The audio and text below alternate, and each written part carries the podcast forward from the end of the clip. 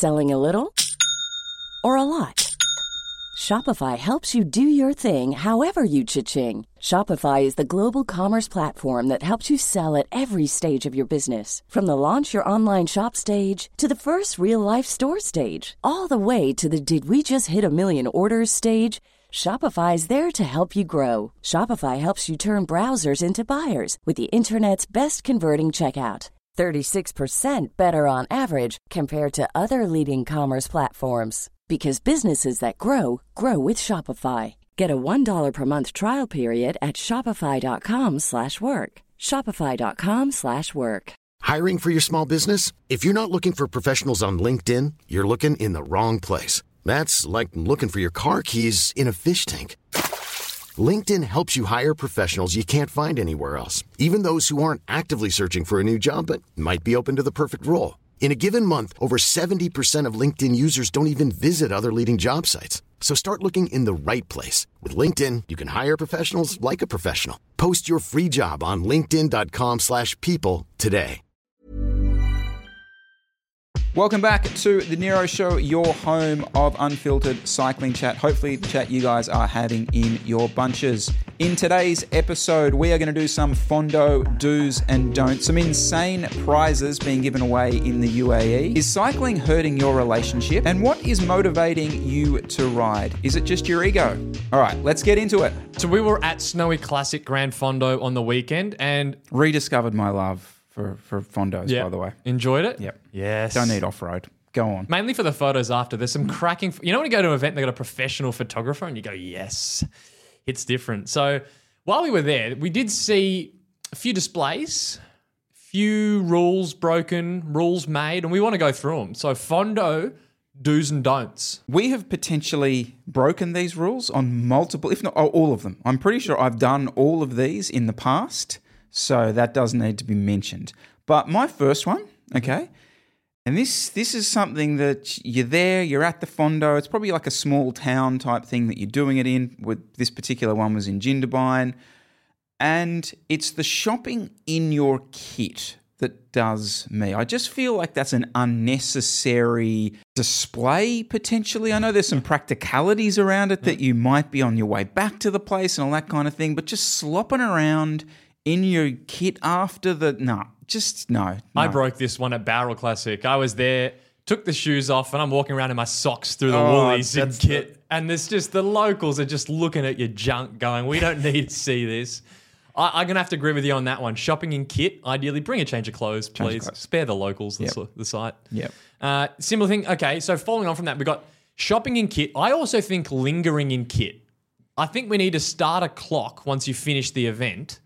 And if you're any more than an hour after you've finished and you're still traipsing around in your kit, growing fungus on the chamois, I think you need to bring a spare change of clothes. Just bring a change of clothes, hide them somewhere, leave them in the car, and swap them out. It is hard though because a lot of these fondos, and this is one of the things that you know you like about them, is they do set up that kind of village after ride atmosphere, and clearly they're they're trying to contain you to keep you in that space to kind of you know spend your money on whoever the sponsor is of that particular event. I know this one like Kosciuszko beer was a big one, so they want you there. I get that. I think you've got an hour. Mm-hmm. I think you've got a legit hour after the event. Maybe you're waiting for a couple more of your mates to finish, have a beer or whatever it might be, then go back, get a sh- just get out of that stuff. You've mm. already put that gear through far too much moisture in areas that just doesn't need to be continually growing. Mm-hmm. Hmm. yeah. Take the pro option, bring a change of clothes if you're going to be lingering, and just just relax. Hmm. Be comfortable. be comfortable. All right, now this is this is one that I uh, I have done. Now I have a reason I do it, but I think it's potentially it's completely unacceptable, and I will smack myself for doing it. But it is not running the front bib number that you're meant to put on your bike. The right? frame so number. The frame number. Yep. Yeah, but it, not like a frame number that you get in the tour where it's this beautiful little thing that you can put in behind the seat post. No, I'm talking about the big, sloppy, eight digit, you know, your number 6,442, and it's sort of meant to go under the handlebars and that kind of Yeah, thing. the big number plate. The big Yeah. number plate. You got to put it on. Yes, there are photos of me. I'm not running it. I will put my hand up and say this that the reason I didn't do it is because I had the GoPro and I wanted to be able to access to be, be able to put it underneath the, the bike computer or on top of the bike computer. So I felt I was I was already overcomplicating the front end of my bike. I realize I'm just sort of You can make talking- all the yeah, excuses you want, but really, Unacceptable. You're doing a fondo, you got to run the numbers. Whether it's the helmet sticker or the big non-aero f- front plate, it's not in the spirit of the event to not run it so you can save a couple of watts. I mean, because you can not run it, you're probably not going to get in trouble. But it's just not in the spirit of the event. What I did see some people doing and that I did is instead of just zip tying it onto the handlebars, you sort of wrap it around the head tube of the frame, a little bit more aero, but you're still running it. I think that's okay, if not a bit wankerish, because who cares if you lose two watts from the front number? But that's what I did. Um, but yeah, you got to run it, Chris. That's just. Yeah, and you also stitch yourself up, and I found this with the photos because the the way the photo thing works is that like it auto detects the number on your frame, and that's how it uploads. So you just search your name and your thing. And because I was such a douche and didn't run it, I'm like having to message them and say, "Oh, I didn't actually have my number on it, so can you please send me on?" Uh, yeah. So yeah, all all all uh, all jokes aside, just yeah, put put the front number on. But in terms of the the marginal gains, where are we on saddlebags? Oh, that's a now. Come on, you must run a saddlebag. You must run a saddlebag under any circumstances. I've ummed and ahed many a time at a fondo. Do I take the saddlebag off to save the sort of 500 grams in weight and just run the risk of getting a flat? Or do you run it? So on the weekend, I didn't run it. Now, I did run a GoPro. That's my excuse. But I have been known and he turned it on. Just to I let did, you know, I He did, have it, Turn it on. did remember to turn it on. And at previous fondos, I have been known to not run the saddlebag and just risk the chance of getting a flat. And I will add, I have zero contingencies if I get a flat. I don't know what I will do. I have no spares. I have no plan of what to happen. So far in a Grand Fondo, when I've not run a saddlebag, I haven't gotten a flat. But I will call myself out. That's not, that's really poor behavior. Just run the saddlebag. It's sort of about fairness as well.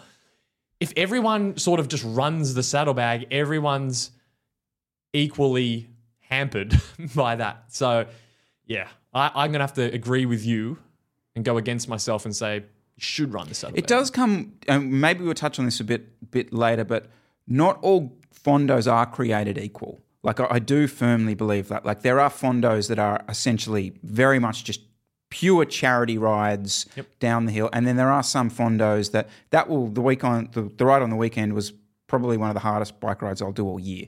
Like it was just a full on legit rip. And mm-hmm. so yeah, there's there is that kind of kind of difference to the whole thing. All right, so yeah, for me, saddlebags 100%. Though I will say, right, so I have seen one of the riders that you coach, who will remain unnameless, remain nameless, I should say, in a previous fondo, no frame, no saddlebag, and a friend of his who was running a saddlebag gave him his wheel because he had nothing, got him back on the road, and his mate then fixed the said puncture to use on his bike and got him. So totally stitched himself up. Mm-hmm. Like this is this is mateship that I've never seen. Yeah. I, I, I have no friends like this. I have no friends, but I have no friends like this. It's amazing. I definitely wouldn't be giving you anything. I'd be laughing and riding off hard. Dickhead didn't put a saddlebag on. Knowing you, you wouldn't have even noticed. Where's Miller? Dropped. Right. Whatever. Yeah. Yeah, wow, what a friend. Yeah, see, that's that's not on, is it? Don't bring a saddlebag, then you're roping your friend into your own mistakes. Not cool. Um, carrying on then in terms of the marginal gains, because there's other ones here that you said we're not really sure. Aero socks. Running aero socks in a Grand Fondo to save a few watts, yes or no? Well, it's no. It's no, but it also brings up the question of aero at a fondo. Yes or no? Because I think. Whoa, this, that was a- yeah. Do you like that? Spitting That's bars. the- That's, the, that's the name of the, that's the title of the uh, the show today. Um, so aero, you know, aero helmets. Are we running skin suits? May have done that in the past. Um, aero socks. Aero. We we saw aero um, like arm warmers Yeah. on the weekend. It's a, it's an interesting one, but then you can sort of turn around and say, well, hang on, you know, you're running 50 mil wheels. Like, what are you talking about? So, yeah, There's something to me that's really grating about seeing aero socks. I just just run cotton socks. It's not saving you that many watts. It's not that important. It just the look of it. I'm sorry, I have don't really have a leg to stand on. I just don't like the look of it, and that's me. And I don't want to see aero socks at a fondo, even though I have done it in the past. So again, totally We've done all of these in the past. yes. But I, I admit my mistakes, and I will not be running aero socks. What about external support? So, at a lot of these events, you will have like designated um, rest stops that will be sort of manned by volunteers, etc. And you'll have to. Normally, the way that would work is you would have to get off your bike, go in, fill your water bottles up, etc., etc. Get get your gummy bears from whoever was there, then get back on your bike. Blah blah blah. We saw this a little bit on the weekend of people situated uh, outside of those particular rest stops, family members, mates, who were there to hand out bottles to said riders.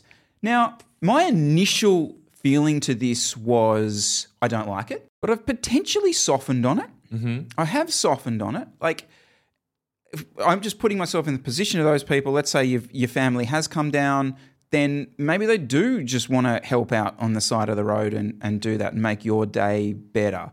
I, I'm gonna I'm gonna do a proper GCN here, and I'm just gonna sit on the fence. Ah, I am I'm GCNing this one. Okay. I'm going to say I I actually don't mind. It's kind of not in the spirit of the event, but if you've got a partner that's willing to stand in the freezing cold on the side road to hand you a bottle, fair play.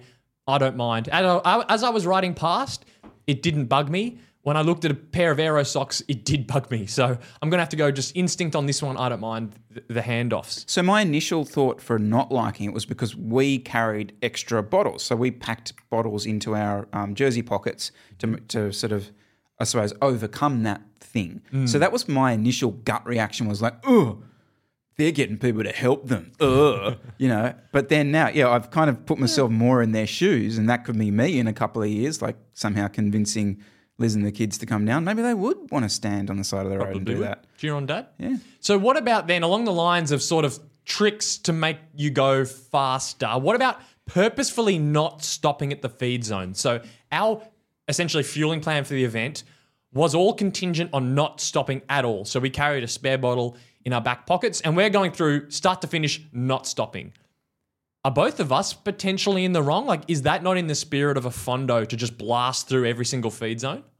Thoughts? This is this is a massive rabbit hole, mm-hmm. Jesse. This is an ether, and I reckon Gravel's going to go through this soon as well because you know Gra- Gravel was like, "Oh, every man's sport. We're just chilled. We're all together. We're all a community." And now Dylan Dylan Johnson's releasing videos on how aero his hydration pack is. So I reckon there would be. oh, Okay, let's let's think about it. Like the other the other people that did this and they looked at us and went, "Oh, those guys didn't stop. What wankers? They're taking it too seriously." Yeah. That's. Hmm. I don't have a defense. Maybe, maybe they are right. Hmm. We're not impacting their day out, but have we turned it? I hear what you're saying. Have mm. we turned this into something it shouldn't be? Mm, it's like almost a little bit of like taking advantage by being a little more prepared than the next guy, which isn't technically, I don't think, in the spirit of a Grand Fondo. Mm. It's to be hyper prepared so you can just not stop. So, I mean, I, I like not stopping, but potentially just saying. But under that be in the argument, under that argument, the guy who puts the kids on the side of the road to feed him would also be taking it too seriously. Potentially. Yeah. Yeah. Um, I mean, I'm I'm not against because I know some of the events in the US they force you to check in, so you actually have to you physically do have to get off your bike, go to said like desk and be like, right, Chris Miller t- has arrived, tick, Ah. and then you continue on. And I know they do that in the UK as well sometimes. So that and that forces you off the bike. I'm not against that. So Borderline, because our race was five hours. Mm. If it was, if you're getting to six and you're blasting through the feed zones, I think potentially you're yeah pushing it a bit far. I'm interested in your thoughts on this one. Definitely. We're going to keep going on this, but that one, let us know. Are we taking it too seriously? Yeah. Well, seriously is the right word? Hmm. Yeah, maybe. All right, just quickly on the rest stop type thing then. Yep. The dynamic of the rest stop. What about waiting on a mate? So let me set the scenario. You have you have done it, you're doing it with a group, three or four guys, three or four girls. You one of the guys gets sort of tailed off at some point, not far off. You get to the rest stop. You do your you do your stuff. You get your banana. You fill your water bottles. You're just about jumping back on the bike. And in that time, your mate's caught up, and he's like, "Oh, hang on, Jesse, just, just give me a sec. Just give me a sec. I'll leave with you guys." And then you're waiting with the other guys, but he got dropped hmm. anyway. Like, where's where's this play out? I think prior agreement needs to be in writing. What's the rest stop waiting for a mate clause? Just agree to it beforehand. Yes, we're all going to wait. We're going to stay together as a group, or fastest time, keep pressing on. I mean, how frustrating for the person that keeps having to wait because they're essentially doing more work for the same time as the as the mate. So I think just agree to beforehand what the, what the rules are. I don't really see either way. What do you reckon? Well, I know what we do, and that's basically try and drop each other the whole time. So there would be certainly no waiting at any. In fact, uh, yeah, no. Uh, and I imagine, I think most people would be like that. Most groups of people that do this would have a little bit of kind of competitiveness about them, and they want to be the top dog in the group. Yeah, I'm sorry, but it's it's natural selection out there. It's natural selection. Couple more. Sitting on the top tube on descents. Yes or no? I'm for it. Yep. I'm for it. Um, it's like it's like a. I feel like it's it's not even the performance thing. I kind of feel like it's um it's a bit of an up yours for the See, I, almost every time I get down and do it in a Fondo, I'm like, so what? Who's going to stop me? I just sort of feel like it's um it's kind of fun to do it, and you do you go faster. It's it is kind of fun. Same. You? I love it. Yep. Totally fine. Never get to do it in an actual race, so you get to do it in a fondo. Go for it. Go mad. Go nuts. Yeah. Um, okay. What about kit dumping? Ooh. So the kit dump, let me play this out, is that there's variable weather conditions. Maybe it was kind of cold for the first half, second half it warms up, and you do the old fashioned take the jacket off, the leg warmers off, and just kind of chuck it with the theory, obviously, that you will go back after the event and pick it up. now, I know you have I've done, done this before. Yes, I have. I have. I've done it. I'm not really for it. To me, this is in the too try hard basket. Just if you start with something and you want to be warm, you got to carry it. If you want to risk it and freeze your tits off in the first hour, you get the benefit of not having to carry that jacket around in the second half. So I'm going to say no kit dumping. Not for it. I totally agree. I think part of the skill of the Fondo, right? The skill of, and we talked about this last week. Four or five days before the event, we're talking what are we going to wear, right? And it was the topic of conversation amongst us, amongst the people messaging me, amongst uh, other people I knew going down there. It was the only thing people wanted to talk about. What are you riding? And I even mentioned it in my Instagram post about I had a really good day out, but I, I nailed my, my kit selection. It is an integral part of the whole Fondo experience. And yeah, I think no no kit dump. Yep. No kit dump. You got to run it. We can agree on that one. All right, guys, let us know down below your Fondo do's and don'ts. And when have you nailed your kit selection? Not just like when it's been hot, but like when I'm talking like real sort of not sure about the temperature. Have you nailed your kit selection? All right, a couple of weeks ago, we talked a little bit about wasting money on the bike, trying to save money, etc., mm. which got me thinking a bit about wasting the cachet you have in your relationship. Okay, because let's be honest, cycling can have a uh, it certainly has a time impact on your relationship, and I feel like some people make, including myself, make some silly decisions when it comes to cycling that just impacts their relationship a bit more than it needs to. I think I've described, uh, explained that okay. Yeah. So here's one I was thinking about. All right. So you've got a Fondo, you're doing a Fondo on a Saturday. How about going down to the event on the Thursday or the Wednesday? Mm. I feel like that impacts your week too much. And in impacting your week too much is taking you away from your family, your relationship for too long, and therefore ruining some cachet you could have earned. It's, it's a much bigger chunk of your week than it should have been. What about the the day after? So, uh, uh, Snowy Classic was on a Saturday. What would you think is the optimal go down, come back scenario? So for me, it's a Friday departure, and ideally, you're coming back Saturday after the event, or not lingering around on the Sunday. You're just coming back and getting back Sunday sort of lunchtime type thing. So you're back in and around the family for that for at least a good chunk of that afternoon. Mm-hmm. It's a balance. I get that because you know a lot of the time you're spending a lot of money to go to these events, so it's a bit like, well, why would I spend all this money and then just like fly in, fly out, and not enjoy any of the experience?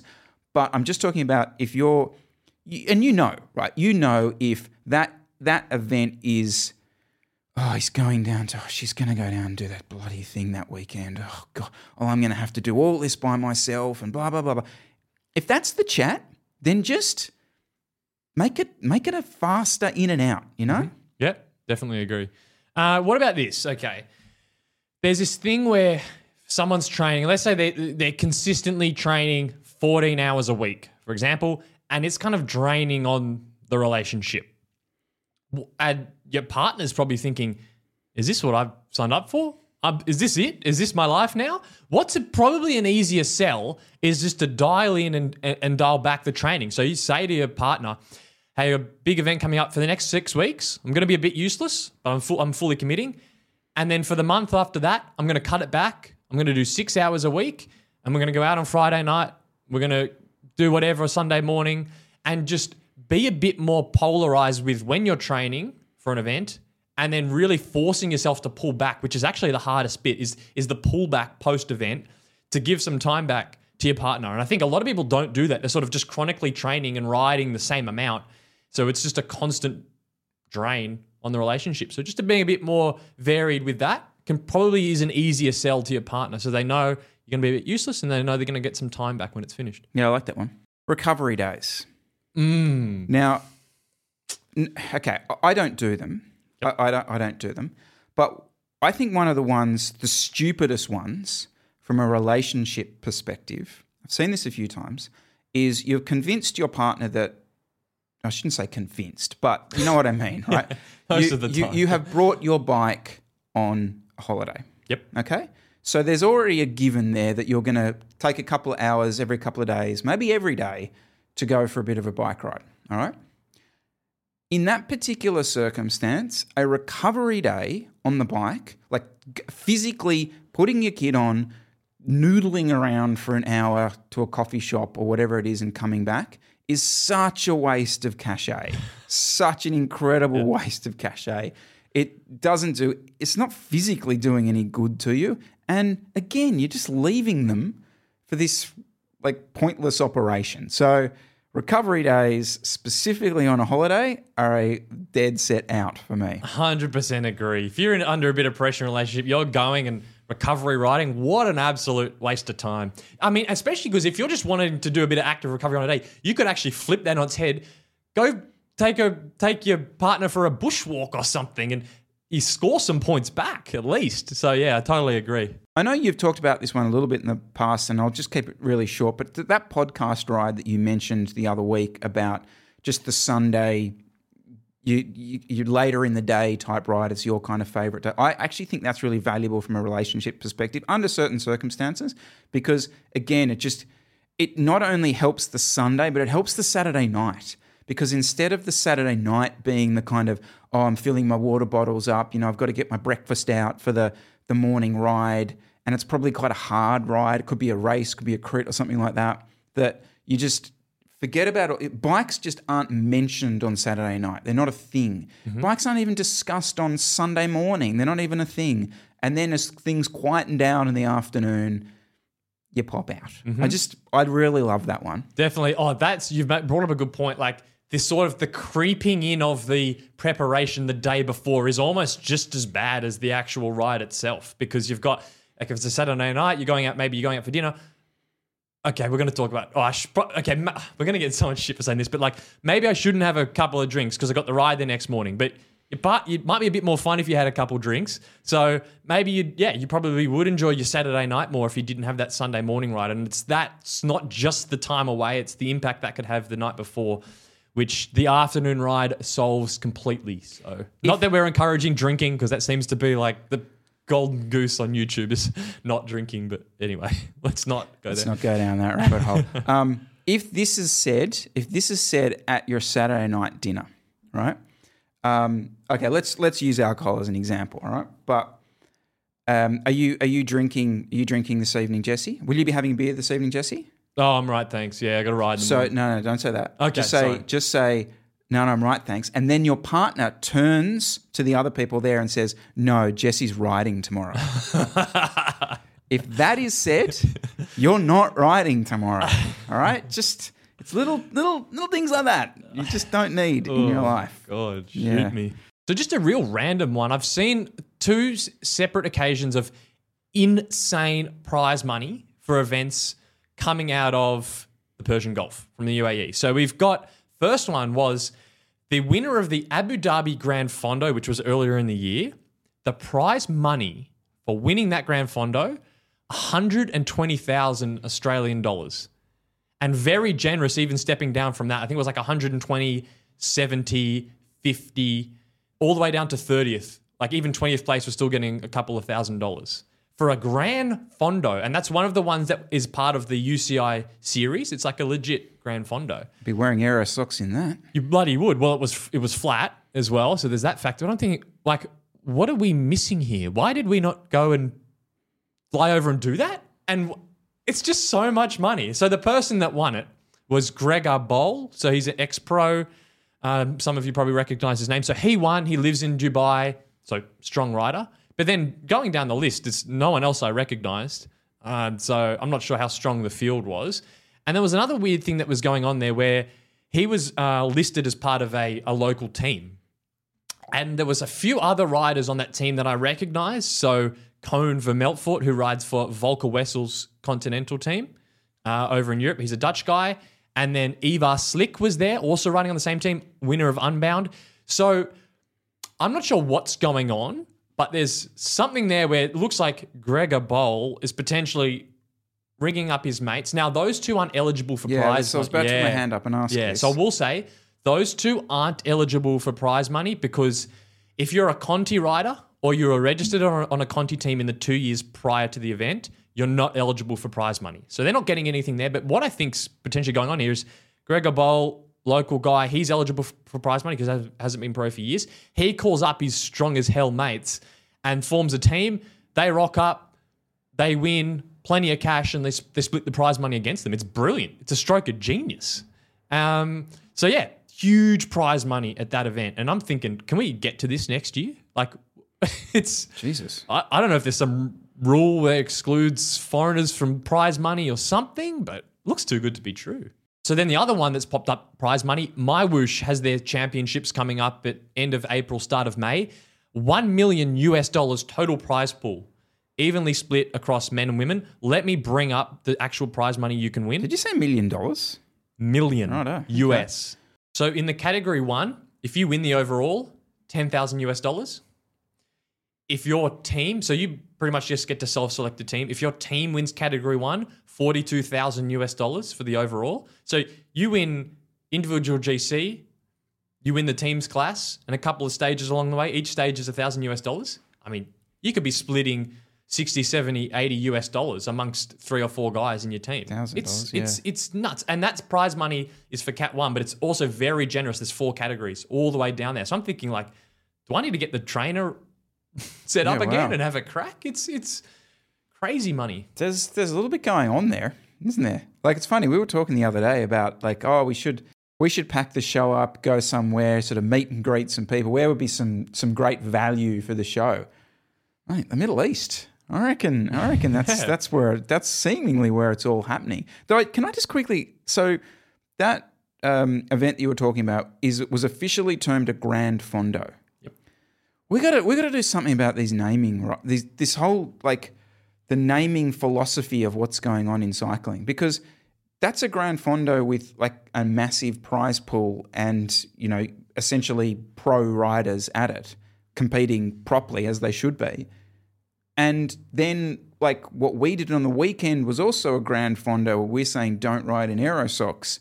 And then there's events that slop around um, at the Tour Down Under. There's the Bupa ride, which is like, it's a charity ride at 25 k's an hour, which is also called a grand fondo.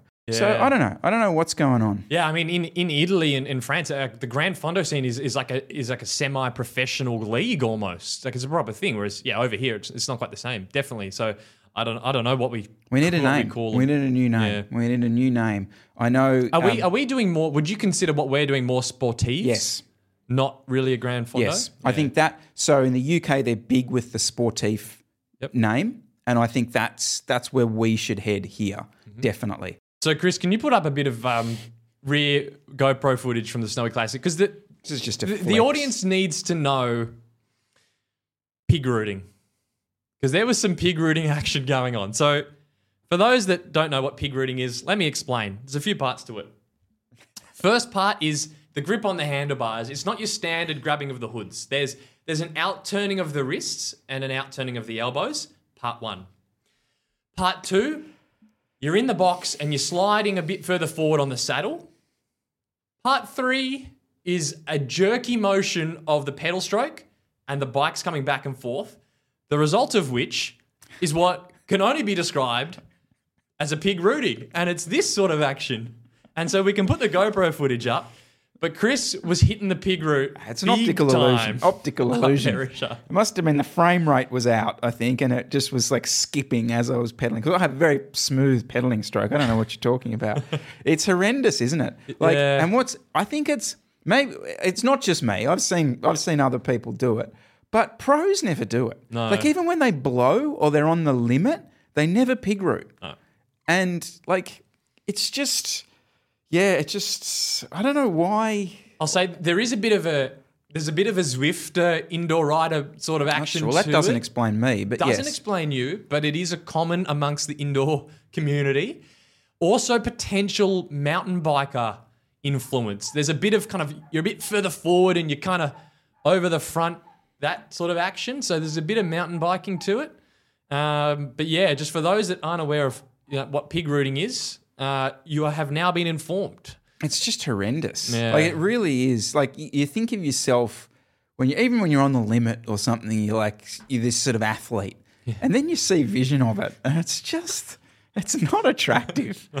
I don't know. Yeah. Where did that one come from? That was, I think that was must have been a trip up the Hume Highway with a van full of NRS riders one day. The, the official pig route? No, Yeah. no, no, No? So the the the the, the birth of the pig route was uh, 2020 team camp when we did a Barrengarry smash, and there was so a selection after about a kilometre of uh, Dylan, myself, Jay, Ben Carmen, and I'm hanging on there at the back, and then like after a K, this thing begins to happen on the fourth rider, which is me. And yeah, the, the camera, Luke, I think, was videoing at the time, and it just sort of zeroed in on me, and it was particularly unattractive. And then you've got sort of Vine up in front spinning 100 RPM cadence, like just doing his thing, riding away. So, and it was like so obvious. Like the difference right there was just like this thing occurring and this other. Actually, I think that's what kicked off your craze of changing your position on the bike. There was quite no, a few bike oh, fits God. that came from that. Because that was a bit of an existential crisis you had. You're like, shish, that's ain't pretty. Something needs to be done that's, here. That's that's been that's that's been there since day one. It's never been a fitness thing. It's always been bike fit. Oh, yes, it's okay. Just, still haven't got it right, Jesse. Still haven't got it right. Yeah, yeah, it's not attractive. Do your pig root. Let us know down below. Tag a pig rooter. Tag a pig router. So I rode a pro team kit the other day, the day after Tadej won. This is this is your pro team. This is your pro cycling update. Uh, Tadej Pogacar won Tour of Flanders. Did he? Yeah, Oh, good on him. there you go. Um, and so I decided the day after to ride a UAE kit because I have one. Okay, Wow. and full kit, full kit. And as you do, took a took a couple of photos of myself, thinking, you know, I was a bit funny. You know, there I am the day after Tour of Flanders, and I got I got I wouldn't say a lot of messages, but certainly over twenty on Instagram questioning me riding in a pro team kit. Mm-hmm. I thought that was done. I thought I thought we were we were well beyond this, but clearly it's still it's still a thing for a few people. Look, now to be fair, most people were getting in contact saying, "Oh, awesome to see you riding the pro team kit. I wish I had the balls to do that as well, which I kind of thought was funny, like in the sense that they was afraid to wear it because people would think they're in the kit or they or they're in the team or anyway. I, I'm not going to go too far down the mentality of it, but I'm a firm believer in Pro Team kit is perfectly cool. Are you are you on board with that as well? Yeah, I don't have a problem with it at all. I mean, go for it. I thought it looked sick.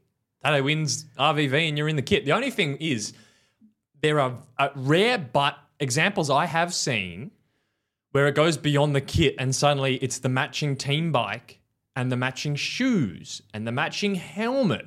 And you're kind of looking, going, are they legitimately involved with the team? And now, the examples I can think of, they're not.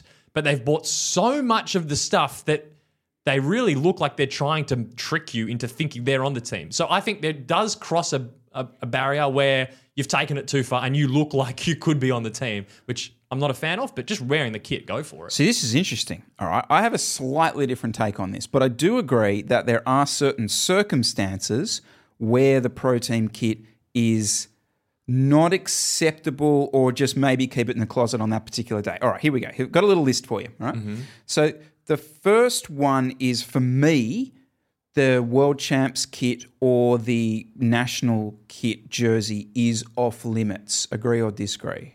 I disagree. Interesting. So you're you're love, happy. Uh, yeah, I'd, I'd love to rock the world champs jersey. So you'd run a Plappy Ineos Aussie champs kit. I uh, no, this is going to sound so arrogant. I probably wouldn't because I'm quite good. So it's kind of No, that's if- fair. but if you're like a just if you're clearly not the Australian champion and you're just a punt, full punter, I don't have a problem with it. See, this- God, this- that's going to sound so. no, bad. no, no. I think I think that's totally fair. Okay. I mean, you raced Yes, the race with him Yes. this year. Yeah. I, I I totally hear that, and this is why I wanted to bring this up because it is the waters are a little muddy. They are a little muddy. I personally, um, I mean, I'm not at that level, but but, but my mentality is not that I would be seen as there. It's more that Plappy's earned that jersey. And do you know what I mean? And therefore, it's not for me to run. Maybe that's that's my mentality. Maybe in the Australian, maybe wearing the Australian champs in Australia, possibly. But if you like just wanted to rock Remco's world champs kit, uh, go for it. I just don't. It's so that's far true, removed. yeah. It's it's not even. actually that's that's a fair point. I would, yeah, I would consider running the full Remco kit. Yeah, yeah actually, or like a, I'd love to have run like the Alejandro Valverde past, like a past kit like that. Mm. Big fan of like his Movistar kit when he ran it.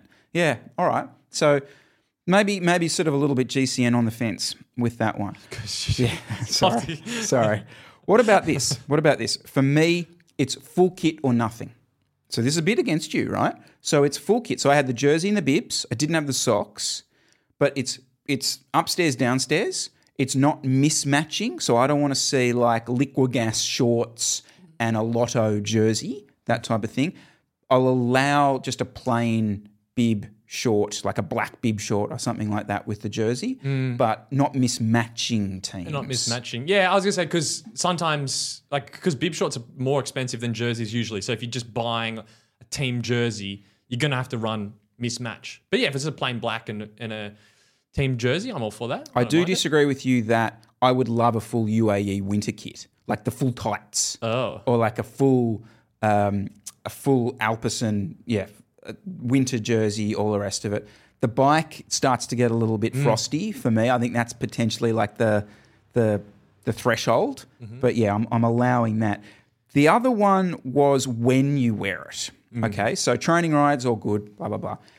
I do feel like there's a couple of events where the pro team kit is potentially a little bit unacceptable. Like maybe at like national championships, you can't just pull out the UAE kit and stand next to Jay and say like you're riding for me today.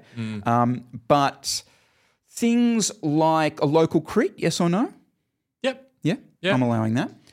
yeah, yep, Snowy classic. yep. Any, it's just any, any, anything where the pros aren't there, I'm for it. Yep. But if you're at the tour down under in the days before the event or even during the event, ah, that's where potentially. It's- I'm still for it. Hmm. Yeah, nah, I'm still for it. But I could see someone being like, "Well, don't wear pro kit when the pros are here." Yes. A bit. I, I, I'm I'm not I'm not not allowing it, but yeah, I would question it at Tour Down Under. the the crit thing's interesting. Like I kind of find it. Would it have been funny if I was wearing the UAE kit at some of those Heffrons and like you know uh, Lockie Morton's there and um, Caleb's there, and they're like, okay. What's the story with this guy over here? Like, I kind of feel like there's potentially, a bit, but that'd be awkwardness for me. It like, wouldn't even be awkward, it would just be a laugh, Can't- wouldn't it? Do you reckon? Yeah. See, be a I do. I do think it'd be kind Uh, of funny. I mean, you actually the funny thing is you couldn't even do that because if it's not a registered state club kit, you have to wear plain black kit. so Ah. true. technically, you can't wear a fun jersey because it's against the rules. They say so. Last question on this. If you're going to go buy a pro team kit, are you going to buy it because you think the kit looks good, they've got the, they're your favorite team, or they have your favorite rider? All of the above. Okay. I could imagine all of those reasons. The only thing with if I was buying the kit, I would say buy it from the brand that makes it. Buying a fake 100%. kit when you're trying to support a team, I think it's a no go. Like if you want to support the team, buy it from. If you want to support UAE, buy it from Pissei or whatever it is, because they're sponsoring the team. So you're better off just putting your money there. Don't buy an AliExpress Ineos jersey. It's just not cool. Buy the Bioracer one. Yeah. Yeah. No, I, I totally agree. I'm not sure all the brands do. Well, maybe they maybe they do. I need to Well, that's check on them. that. If they don't Yeah. do it, they're missing a buck, and everyone's running the AliExpress version. Yeah, they should time. put a bit of pressure on them. Yep. Yeah. All right.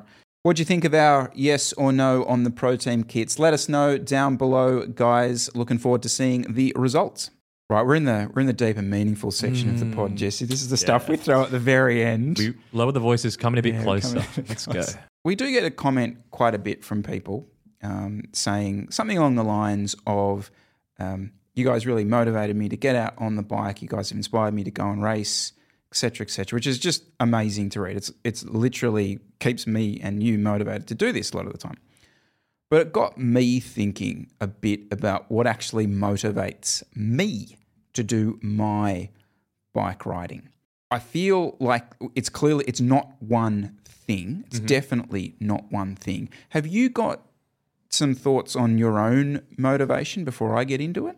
I'm really event or race focused. I'm kind of like my year is basically just events, and then I'm just like swinging a rope in between them. And so, yeah, at any given point in time, if I'm not six or eight weeks out from an event, which is clearly motivating, then all I'm thinking about is riding to not lose too much fitness so I can then start prepping for the next event. So I'm very much event focused, fitness focused too, just because I don't want to lose too much fitness. And that's I'm pretty basic in that regard.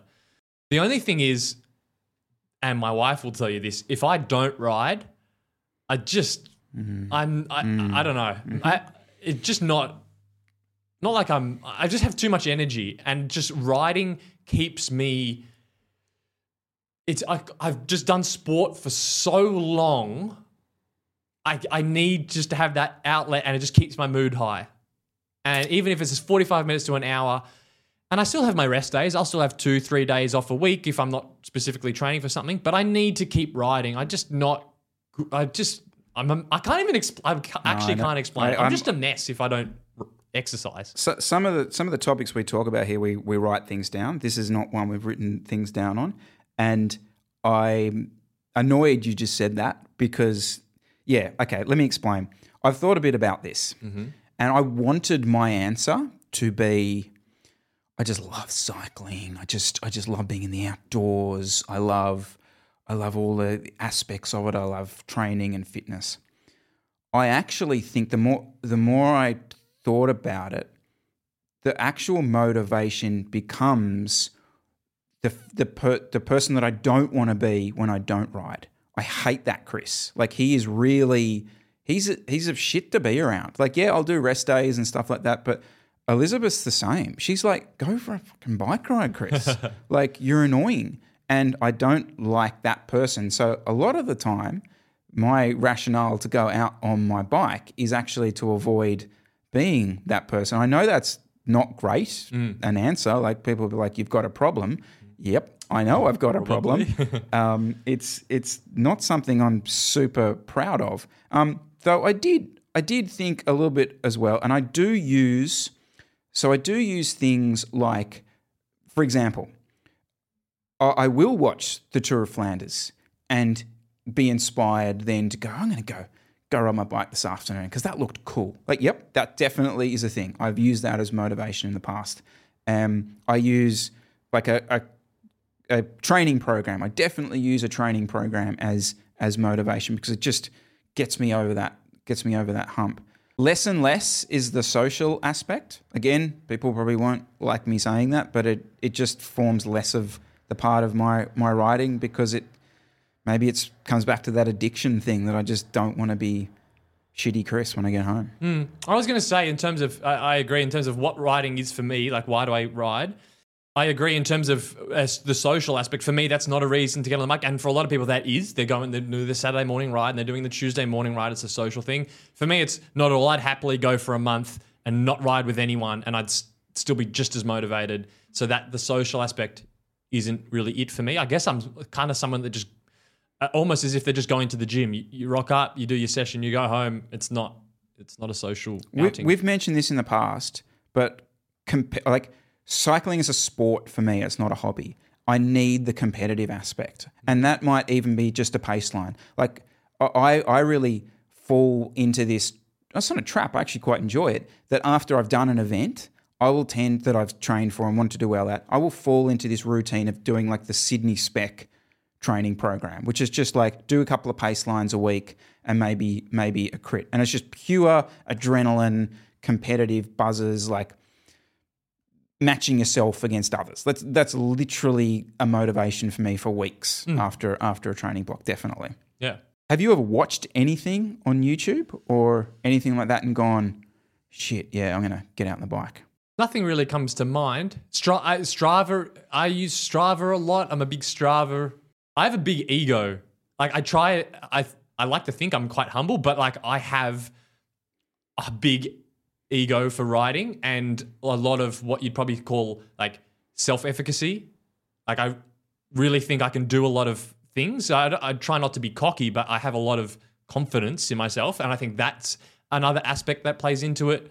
That just yeah, I just I'm riding because I'm not going to lose all my fitness, and I'm going to be freaking good at the next event, and that's just okay. I'm going to not take too many days off. Yeah, just on the content thing. Like I'm the same. I, I rarely watch something and go, yeah, shit, that's that's inspired me to get out on the bike. But clearly it does. And so I'm gonna we're gonna make a video from the Snowy Classic. Um, and I want to set that as the challenge for us when we make that video to be okay. Well, this is the idea of doing this video is to inspire people to not just do that event, but do an event. You know what I mean? Like, Definitely. oh shit, that'd be cool. Love to do that. So Yeah. that's a challenge on us. Actually, I will say, I not that watching a pro race motivates me to get out, but I do use visualization. Like for example, when I'm in an F, if I'm doing a training effort, I will literally visualize like I'm in the Tour de France riding up a climb, or if I'm doing an effort on the flat, I will like in my head almost visualize I'm I'm in a race in Belgium on a flat stretch of road, rolling turns, chopping off. So the visualization aspect helps me get training done. I definitely use that. It's probably not like getting me on the bike per se. Yeah. That's why the, the reality shock of watching myself on your wheel the other week was just like, I'm because I'm visualizing myself as like climbing the, the Alps, like at the front of the tour with, you know, because that's what you're doing in your brain. And then like you see the actual reality of that and you're like, oh God. Were you happy with that? Yeah, I was kind of happy with that. So let us know down below, guys, motivation for, for riding. Be honest. Like I feel like a lot of us like to think we're doing it for wondrous reasons, but maybe maybe it is just ego that's that's getting us out there. All right, guys, thank you so much for watching. If you are listening to us on a podcast player, make sure to leave us a review. And if you're on YouTube, whack the like button. We will see you next week.